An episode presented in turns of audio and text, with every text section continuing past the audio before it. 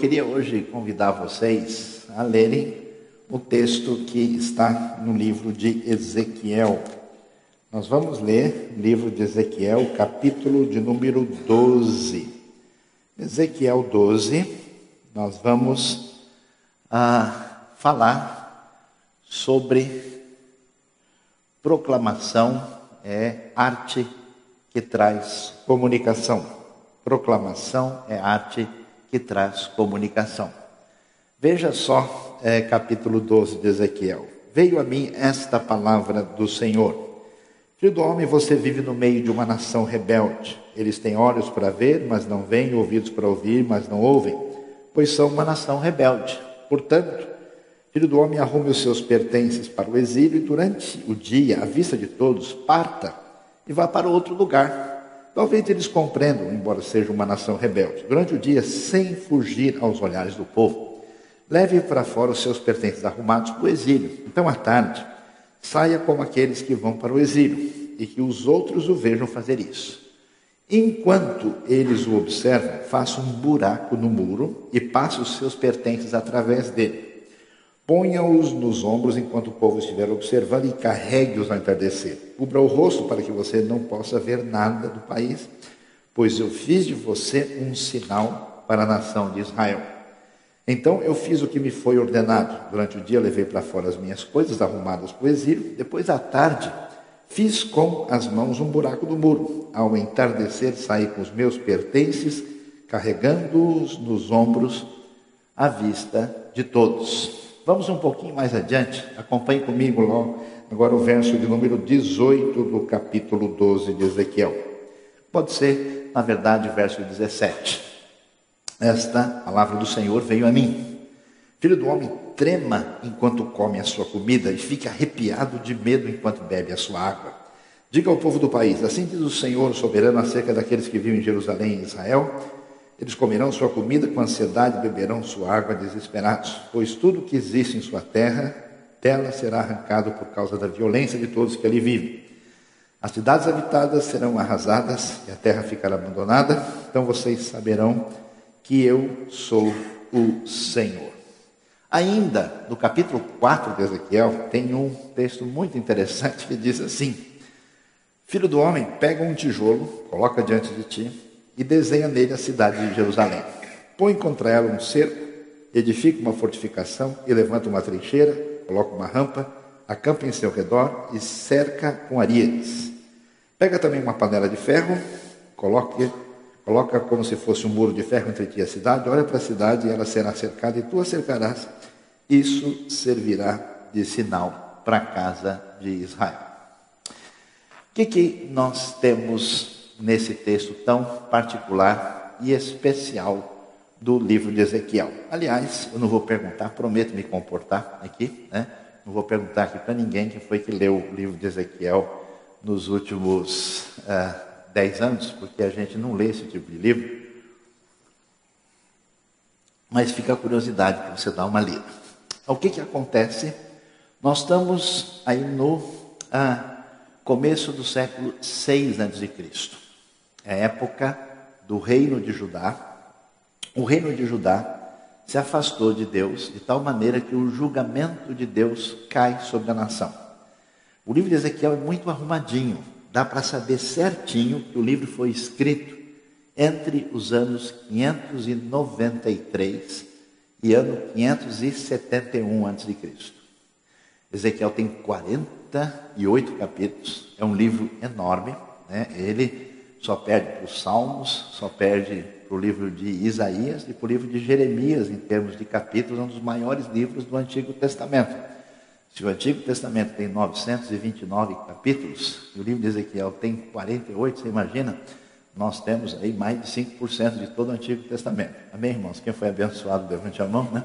E aí, o que é interessante nesse livro é que ele vai trazer a palavra do Senhor no momento difícil da história da nação. E o livro é interessante, porque ele começa, aliás, ele é, é, ele é fantástico, né? O livro de Ezequiel começa com umas visões mirabolantes, assim, efeitos especiais que superam Hollywood, tem uns seres estranhos, tem uns carros com umas rodas saindo um monte de luzes para tudo quanto é lado, assim, até a galera meio pirada assim, tem que ler Ezequiel devagar, porque o pessoal já acha que é disco voador, já fica vendo coisa assim que não tem nada a ver, né? E o livro ah, fala o resultado do distanciamento do povo de Deus, e ele trabalha muito com a ideia da glória do Senhor. O que, que ele diz? E porque o povo se afasta de Deus e rompe a aliança, a glória de Deus se afasta. Se afasta de onde? Se afasta do templo do Senhor, né? Se afasta da cidade de Jerusalém, se afasta de Judá e vai embora. Aí o livro vai explicar para esse pessoal, porque boa parte do que acontece, nós vemos Ezequiel escrevendo já lá na Babilônia, né, junto ao chamado rio Quebar, e até pouco tempo atrás o pessoal dizia que não havia prova histórica e arqueológica nenhuma desse elemento. O ano passado foi descoberto um monte de referências exatas, objetivas sobre a presença dos judeus na Babilônia nesse período que foi achado por causa das confusões que aconteceram recentemente na região. E é interessante que Ezequiel então explica o, qual é o motivo de tudo que aconteceu. Como assim o povo perdeu a terra, perdeu a cidade, perdeu o templo e agora está como ah, escravo na Babilônia? Como é que se explica isso? Ele vai dar a interpretação e depois ele diz: olha, assim como o julgamento de Deus, vai chegar a época da restauração. Isso especialmente tem lugar lá depois, ah, particularmente no capítulo 37, a famosa visão do vale dos ossos secos falando que Deus restaura a nação, Deus restaura Jerusalém, Deus restaura o templo e a glória de Deus volta assim como ela se afastou. E o que, que é tão valioso para a gente?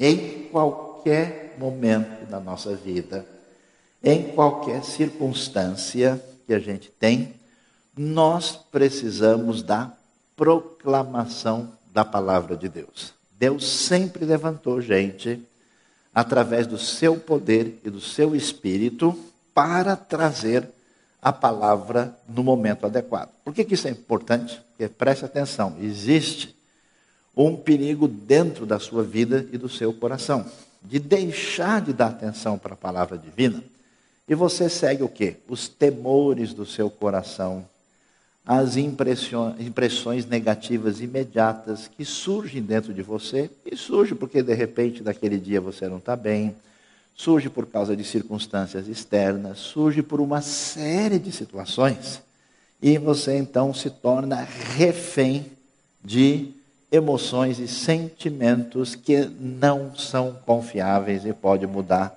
a qualquer momento. Outras pessoas fogem da palavra de Deus de outra maneira confiam na sua mente, confiam na sua razão, confiam na sua inteligência, confiam nos seus estratagemas, confiam na sua articulação.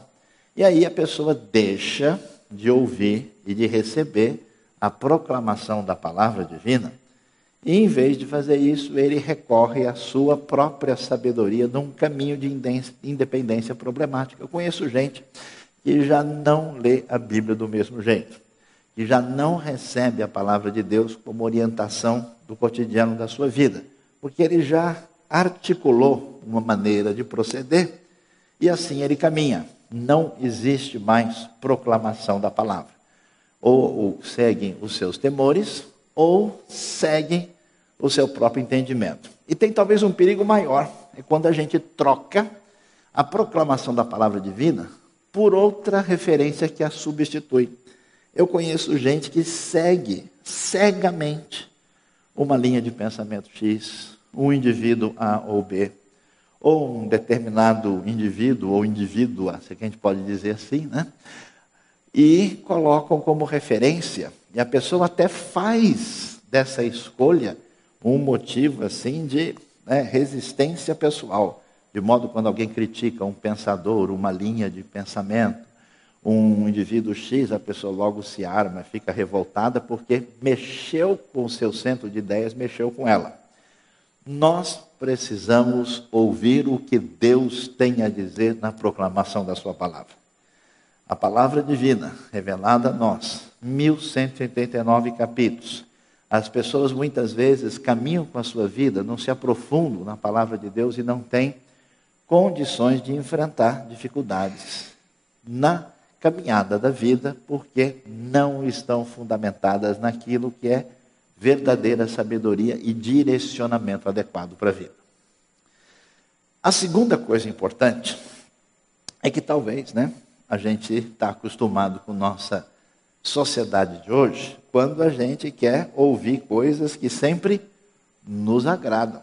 Você sabe disso, é complicado. A gente vive hoje nessa, nessa técnica de manutenção de mercado. Até os púlpitos, às vezes, são prejudicados. Porque se eu falar de uma maneira que desagrade a pessoa, a pessoa não vem mais, não contribui, não ajuda, se sente ofendida.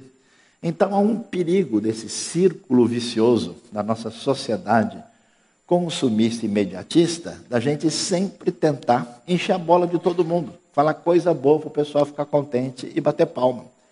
Mas Deus diz que nem sempre é assim. Por isso, existem palavras de Deus que incomodam a vida da gente, que nos pedem para dar marcha ré, que mandam a gente mudar o caminho, que explicam os momentos difíceis que a gente tem enfrentado. E a palavra de Deus no tempo de Ezequiel é assim. Eu fiquei pensando, né? Que coisa, né? Já não está difícil o negócio? O povo já não foi para o cativeiro? Eles não estão sofrendo lá na Babilônia? Por que, que Deus vai chamar um profeta para escrever um livro de 48 capítulos para falar sobre esse assunto?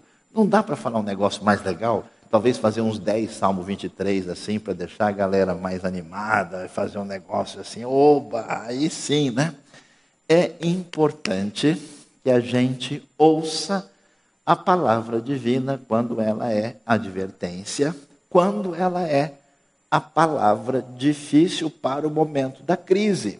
E isso é interessante, porque Deus vai dar uma mensagem completa. Deus não só traz advertência para o povo, explica o que significa é, a, a, a, o distanciamento do povo rompendo a aliança. Deus apresenta de diversas maneiras explicações sobre o que aconteceu, o que está acontecendo e qual é a esperança que nós temos no futuro.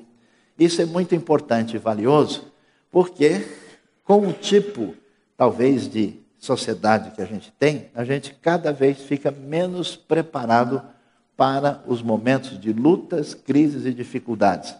A gente talvez não, não, não tenha ideia disso. A gente talvez não reflita no fato de que quase em toda história humana nós temos uma história de conflitos, uma história de genocídios. A história humana é uma história de guerras. Nós temos, na verdade, aí, desde a Segunda Guerra Mundial para cá, um período de cerca de 60, 70 anos dos mais eh, calmos da história humana, nos seus últimos uh, quatro, cinco mil anos, pelo menos. É uma coisa terrível a experiência humana e às vezes a gente não para para enxergar e ver a realidade no momento que ela é complicada. Somos reféns do imediatismo. Por que, é tão importante prestar atenção? Tão importante ver isso? Porque nós precisamos estar preparados e entender que a palavra divina nos ajuda, nos direciona, nos abençoa em toda e qualquer situação. Agora me chama a atenção. Me chama a atenção não só o fato da importância dessa proclamação da palavra, não só a realidade de como essa palavra é vital para momentos de crise e dificuldades que são oportunidades de reorganizar o mundo e a vida. Mas por que que Deus traz a palavra para Ezequiel, que é exatamente o profeta do meio da crise? Você tem os profetas anteriores à crise. No caso de Judá, por exemplo, a gente tem Naum, Abacuque, Sofonias e Jeremias antecedendo a crise. E você tem os que vêm depois, que são Ageu, Zacarias e Malaquias. Mas no meio do negócio, na zona de classificação da Libertadores. Opa, agora o pessoal entendeu, recebeu uma benção. Eu vou até tomar um copo d'água aqui, né? No meio dessa situação, aparece Ezequiel. E o que, que tem de interessante? Na hora de trazer a proclamação por meio de Ezequiel, Deus resolve trabalhar com arte. Olha que coisa interessante. A gente não tem, no sentido completo e detalhado, teatro na Bíblia, como a gente tinha, por exemplo, na cultura greco-romana. Mas nós temos uma coisa muito parecida, porque Deus diz para Ezequiel o seguinte: Ezequiel, o pessoal não entendeu ainda que o julgamento e o cativeiro vai chegar. Até porque Ezequiel começa a proclamar a mensagem divina no ano 593 e Jerusalém ainda vai resistir sete anos. Ela só vai ser destruída no ano 586, quando Nabucodonosor chega para realmente arrebentar a cidade no final do reinado ah, do rei Zedequias. E assim, para mostrar isso, o que, que Deus diz? Ezequiel vai lá, arruma sua mala, pega as suas trouxas, faz tudo direitinho. Você faz que você vai é, para o cativeiro, para o exílio, cava, faz um buraco no muro, sai na frente do pessoal, na frente de todo mundo, para que todo mundo perceba o que está acontecendo e como é que vai ser essa situação. Ezequiel vai lá, pega e faz um desenho, né? Imagina, Ezequiel, isso é hora de ficar fazendo desenho, Ezequiel. O, o bicho está pegando, o mundo vai acabar, a cidade vai ser cercada, mas você faça o favor de representar isso diante do povo para mostrar para eles o que é que vai acontecer. E no verso 18, imagina só, eu quero que você preste atenção nesse, nesse texto que é muito engraçado. Quando você for comer a sua comida, fique tremendo, arrepiado de medo enquanto bebe a sua água. Imagine a cena, Ezequiel está lá, né? E vai comer e, ah, e fica tremendo tal, e faz tudo isso para mostrar para o povo o que é que vai acontecer. É muito interessante. Nós acabamos de cantar um trecho do livro do Apocalipse, que é o livro mais artisticamente elaborado do Novo Testamento. Parece, parece, que quando a mensagem de Deus ultrapassa a percepção mais simples, quando ela vai comunicar coisas mais, vamos dizer, uh, plenas, exaltadas, além da nossa compreensão, ou quando ela trabalha com momentos de crise acentuada ou de maneira apoteótica, ela usa arte e muita arte. E a gente vai ver isso nas poesias da Bíblia, a gente vai ver isso ah, na maneira como se celebrava a música desde os tempos antigos, inclusive com ritmos acentuados e bonitos e bastante, talvez, mais efusivos do que a gente estaria disposto, talvez, a, a, a participar ou compartilhar, a gente é, vai perceber como ah, Deus trabalha é, construindo né, é, não só esse modelo praticamente teatral por meio ah, do profeta Ezequiel, mas Deus vai falar sobre a, a realidade da sua presença em nosso meio, mandando construir o tabernáculo usando obra de um artífice, dizendo que o Espírito de Deus usa esses dois mestres de arte que são chamados de Bezalel e Aholiabe, e eles fazem aquilo, o livro de Êxodo gasta 16 capítulos para trabalhar essa realidade, e como desdobramento do tabernáculo, você tem depois o tabernáculo armado em Siló, depois você tem o templo do Senhor, e assim a Bíblia dedica uma grande parte da proclamação da palavra, da proclamação em momento de crise, da proclamação de esperança com perfil apoteótico, da proclamação dos contextos que envolvem a adoração da parte de Deus, cheia de arte e cheia de criatividade extraordinária. E o que isso significa para a gente na prática? Nós na nossa tradição é, cristã brasileira, e principalmente evangélica, a gente tem uma ideia que se desenvolveu, que não é uma ideia bíblica, que é uma ideia que chegou a gente por uma série de influências, talvez pelo, pelo tipo de evangelização que a gente recebeu, talvez pela nossa cabeça anterior que coloca arte afastado de espiritualidade e por uma ideia de que aquilo que tem a ver muito profundamente com Deus, não tem a ver com elementos criativos. A gente praticamente caminhou numa direção que, se a gente serve a Deus de maneira adequada, a gente não faz um monte de coisa. Um bom cristão é uma pessoa basicamente que não comete certas coisas erradas. Se ele não faz coisas erradas, e ele lê a sua Bíblia e faz oração, e aparece na reunião geral dos crentes, ele está sendo uma boa pessoa, está sendo um bom cristão. Mas no pensamento bíblico e no pensamento do Novo Testamento, a coisa não é assim. Existe o que a gente chama de um cristianismo positivo, de um cristianismo vitorioso e de um cristianismo que tem uma responsabilidade de mudar a realidade à nossa volta. E só é possível fazer isso com o valor tão importante da criatividade. A gente tem certos textos na Bíblia que acabaram influenciando o nosso jeito de pensar e que fez com que a gente fizesse assim, praticasse o que a gente chama de esteticofobia, né? medo de qualquer coisa relacionada com arte. Primeiro, porque a primeira menção de arte na Bíblia aparece na história de Caim. Né? É, são os descendentes de Caim que são os primeiros que aparecem lá como os artistas na área de música.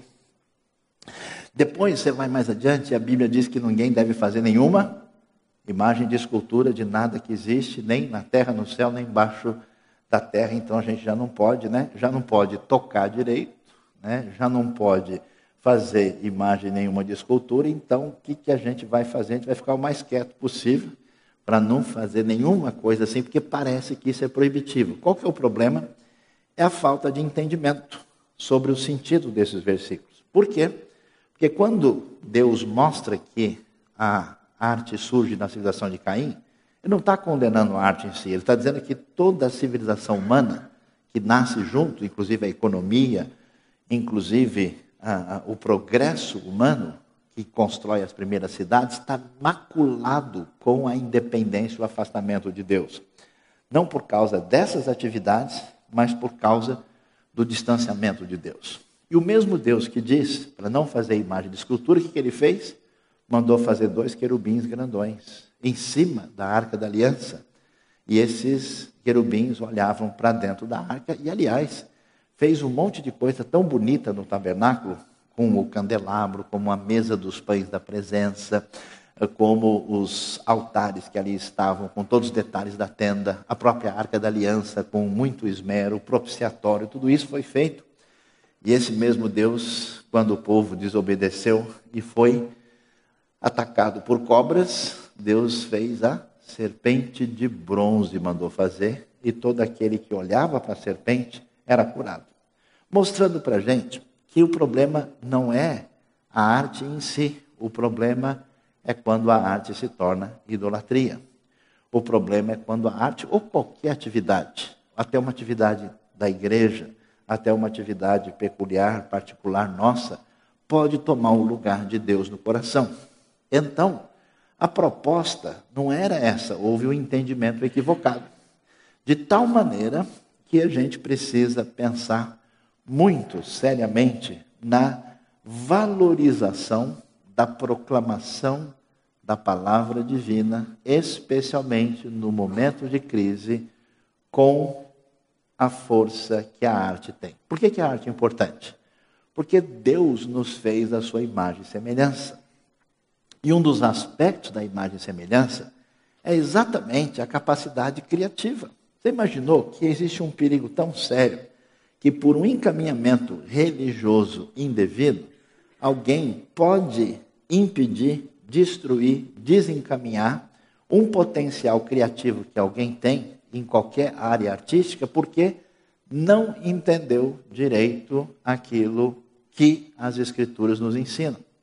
Por isso é necessário mudar essa mentalidade, rejeitar a ideia de que boa espiritualidade é apenas pisar no quadrado e afastar-se de qualquer coisa que eu não posso fazer. A pergunta é: o que, que eu devo fazer? Como é que eu posso construir?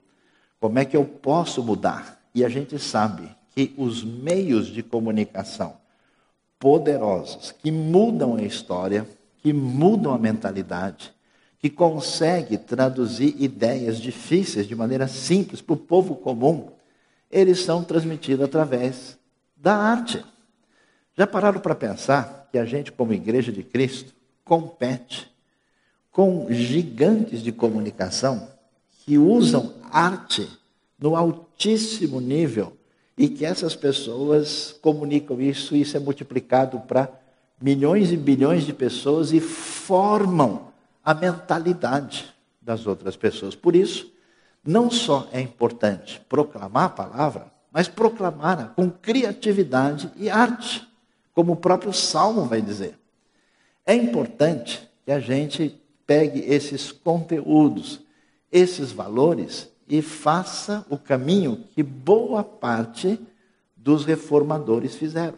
Quando a gente vê uma música de Johann Sebastian Bach, quando você vê um quadro de Rembrandt, quando você vê o efeito que a reforma trouxe em diversas áreas que atingiram muito a história de países como Holanda, Alemanha, Suíça, uh, depois também Inglaterra, Escandinávia, você vai ver qual foi a importância que a arte teve numa espécie de reconstrução da realidade e de encaminhamento de valores da maneira mais criativa e valiosa possível. A gente precisa pensar e refletir sobre isso, porque nós vivemos hoje num mundo onde, às vezes, um garoto de 18 anos, um youtuber, alguém que faz um clipe maneiro, da hora, alguns foram abençoados aí, né? Pessoas, ah, talvez, é, com a menor possibilidade de transmitir um bom conteúdo, com talvez uma possibilidade de expressar sua frustração. Ou de colocar para fora a sua desesperança, ou de transmitir uma série de elementos que vão marcar a mente de tanta gente na construção de um futuro problemático. Enquanto a gente, que tem tanto potencial, a pergunta é: onde está a criatividade do povo de Deus? Onde está? Né? Imagina a gente lá vendo Ezequiel fazendo aquelas coisas, tudo falando, Ezequiel, você é profeta ou está brincando de, de Lego? Né? Ezequiel, você, você para de fazer, vai lá e prega, sobe no púlpito e traz a palavra. Ezequiel obedece a Deus dessa maneira. Então, sugestão para a gente: é necessário que a gente repense isso e que a gente, é, em relação à nossa vida, e até mesmo em relação nossos filhos, netos, em que medida a gente pode potencializar a criatividade, a capacidade dessas pessoas que vão poder construir e fazer diferença na proclamação da palavra divina. Quando a gente lê o Apocalipse, é muito impressionante. Não só a sofisticação artística do livro, tanta gente lê o Apocalipse sem banana, só fala bobagem, porque não percebe, ele acha que o livro do Apocalipse é um livro que é escrito com uma coisa que vem depois da outra, do jeito que a gente está contando uma história simplesmente linear. Na verdade, o Apocalipse é cheio de símbolos é cheio de ah, grandes metáforas, é, tem, faz parte de uma literatura cheia de imaginação. É uma crítica política contra Roma. É uma maneira surpreendente, poderosa, valiosa, que faz toda a diferença. Preste bem atenção. Alguns autores cristãos têm pensado e repensado sobre como é que o povo de Deus deve, lidar, deve lidar com a arte. Uma das pessoas que escreveu um bom livro sobre isso foi um autor ah, que pensou um pouco a cultura contemporânea, chamado Francis Schaeffer. Escreveu um livrinho interessante chamado A Arte e a Bíblia. E uma das coisas que Francis Schaeffer lamenta é que ele disse o seguinte: que quando surgiu o impacto da sétima arte, né, derivada de todo o progresso ah, fílmico e também ah, da história da arte no contexto europeu, principalmente na Alemanha, ah, isso chegou aos Estados Unidos mas a igreja evangélica americana na época não estava em condições de entender o impacto da sétima arte. E eles fizeram o seguinte quando o cinema surgiu: eles diabolizaram o cinema. O cinema é do mal, o cinema é do diabo, ele não presta. Aliás, boa parte da cultura religiosa sempre fez isso. Surgiu uma coisa nova, isso aí é do diabo. Mas que o diabo é um fabricante de coisas novas, uma coisa impressionante, né? Será que o diabo escondeu a gasolina? Vamos ver, né? O que, que houve? Tudo que aparece de novo, é, a gente relaciona com o mal. A criatividade parece que está impregnada pelo mal. E é interessante, ele diz que quando boa parte dos líderes fizeram isso, o que, que aconteceu? E aí que está a grande coisa para a gente pensar. Toda, toda a cultura do cinema foi absolutamente entregue aos indivíduos que tinham uma mentalidade secular. Em vez do povo de Deus pensar como é que a gente influencia as crianças com história em quadrinhos, como é que a gente ensina princípios e ideias por meio de um filme, como é que a gente pode fazer diferença por meio da música que atinge a cabeça das pessoas. Não, eles disseram, tudo isso que não parece muito religioso não é de Deus e é do mal. Então, toda a construção do cinema, especialmente a partir dos anos 30, sempre foi uma construção crítica da fé, foi uma ruptura com a história religiosa da própria nação americana, foi ah, um pensamento secular de desconstrução, trabalhando valores essencialmente anti-evangélicos. E aí ele diz: é lamentável porque perdemos uma geração. Perdemos uma geração porque as pessoas, não entendendo que a gente não deve se desviar de Deus nem para a esquerda nem para a direita, entraram numa postura indevida e, agindo dessa forma, fizeram com que a igreja perdesse a sua responsabilidade de ser sal da terra. Ser sal da terra significa, em grande parte, resgatar a cultura. A cultura em que a gente vive, com a sua literatura, com a sua música, com o seu cinema, com a sua arte, se simplesmente todo mundo que conhece a Deus, todo mundo se achar santo demais e não se envolver em absolutamente nada, não tiver mais nenhum jornalista cristão, nenhum político cristão, nenhum artista cristão, todo mundo virar monge de Jesus, meus queridos, nós não estaremos alcançando a nossa missão. O povo de Deus tem que ter conteúdo baseado na sua palavra, tem que entender que esse conteúdo é mais importante do que formas, e através da sua capacidade, do seu desenvolvimento, articulação uh, intelectual e uma articulação na área artística, proclamar a palavra de Deus com a criatividade dos profetas e daqueles que transmitiram a palavra com força no momento em que ela foi dada. Vocês não fazem ideia como é caro, difícil, complicado escrever um livro num pergaminho no primeiro século. Como isso é um procedimento do último tipo. Como isso é uma novidade. Como escrever naquele estilo, daquela maneira. E traduzir significa o último iPhone, a última novidade. Você sabe por quê que o Evangelho teve grande impacto no ambiente da reforma? Porque enquanto os tradicionais diziam, não, a gente precisa continuar mexendo nas nossas bibliotecas com os nossos manuscritos antigos em latim, os reformadores usaram a última tecnologia, o smartphone da época que é a imprensa, que reduziu o preço de um livro em 75% e fez com que esses livros fossem escritos escandalosamente na língua comum do povo e usaram de todo tipo de atividade para que essa palavra fosse compreensível, fosse colocada na mão das pessoas e utilizaram inclusive vários elementos que mudaram a própria história da arte na construção da caminhada de vários povos da Europa que aceitaram a reforma.